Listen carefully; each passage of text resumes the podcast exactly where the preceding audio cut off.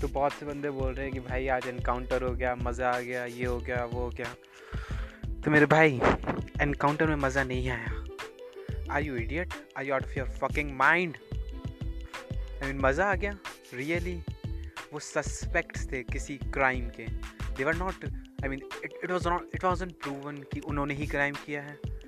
They were just suspects and if you think किसी suspect का encounter करना it's okay I mean amazing you are out of your god damn mind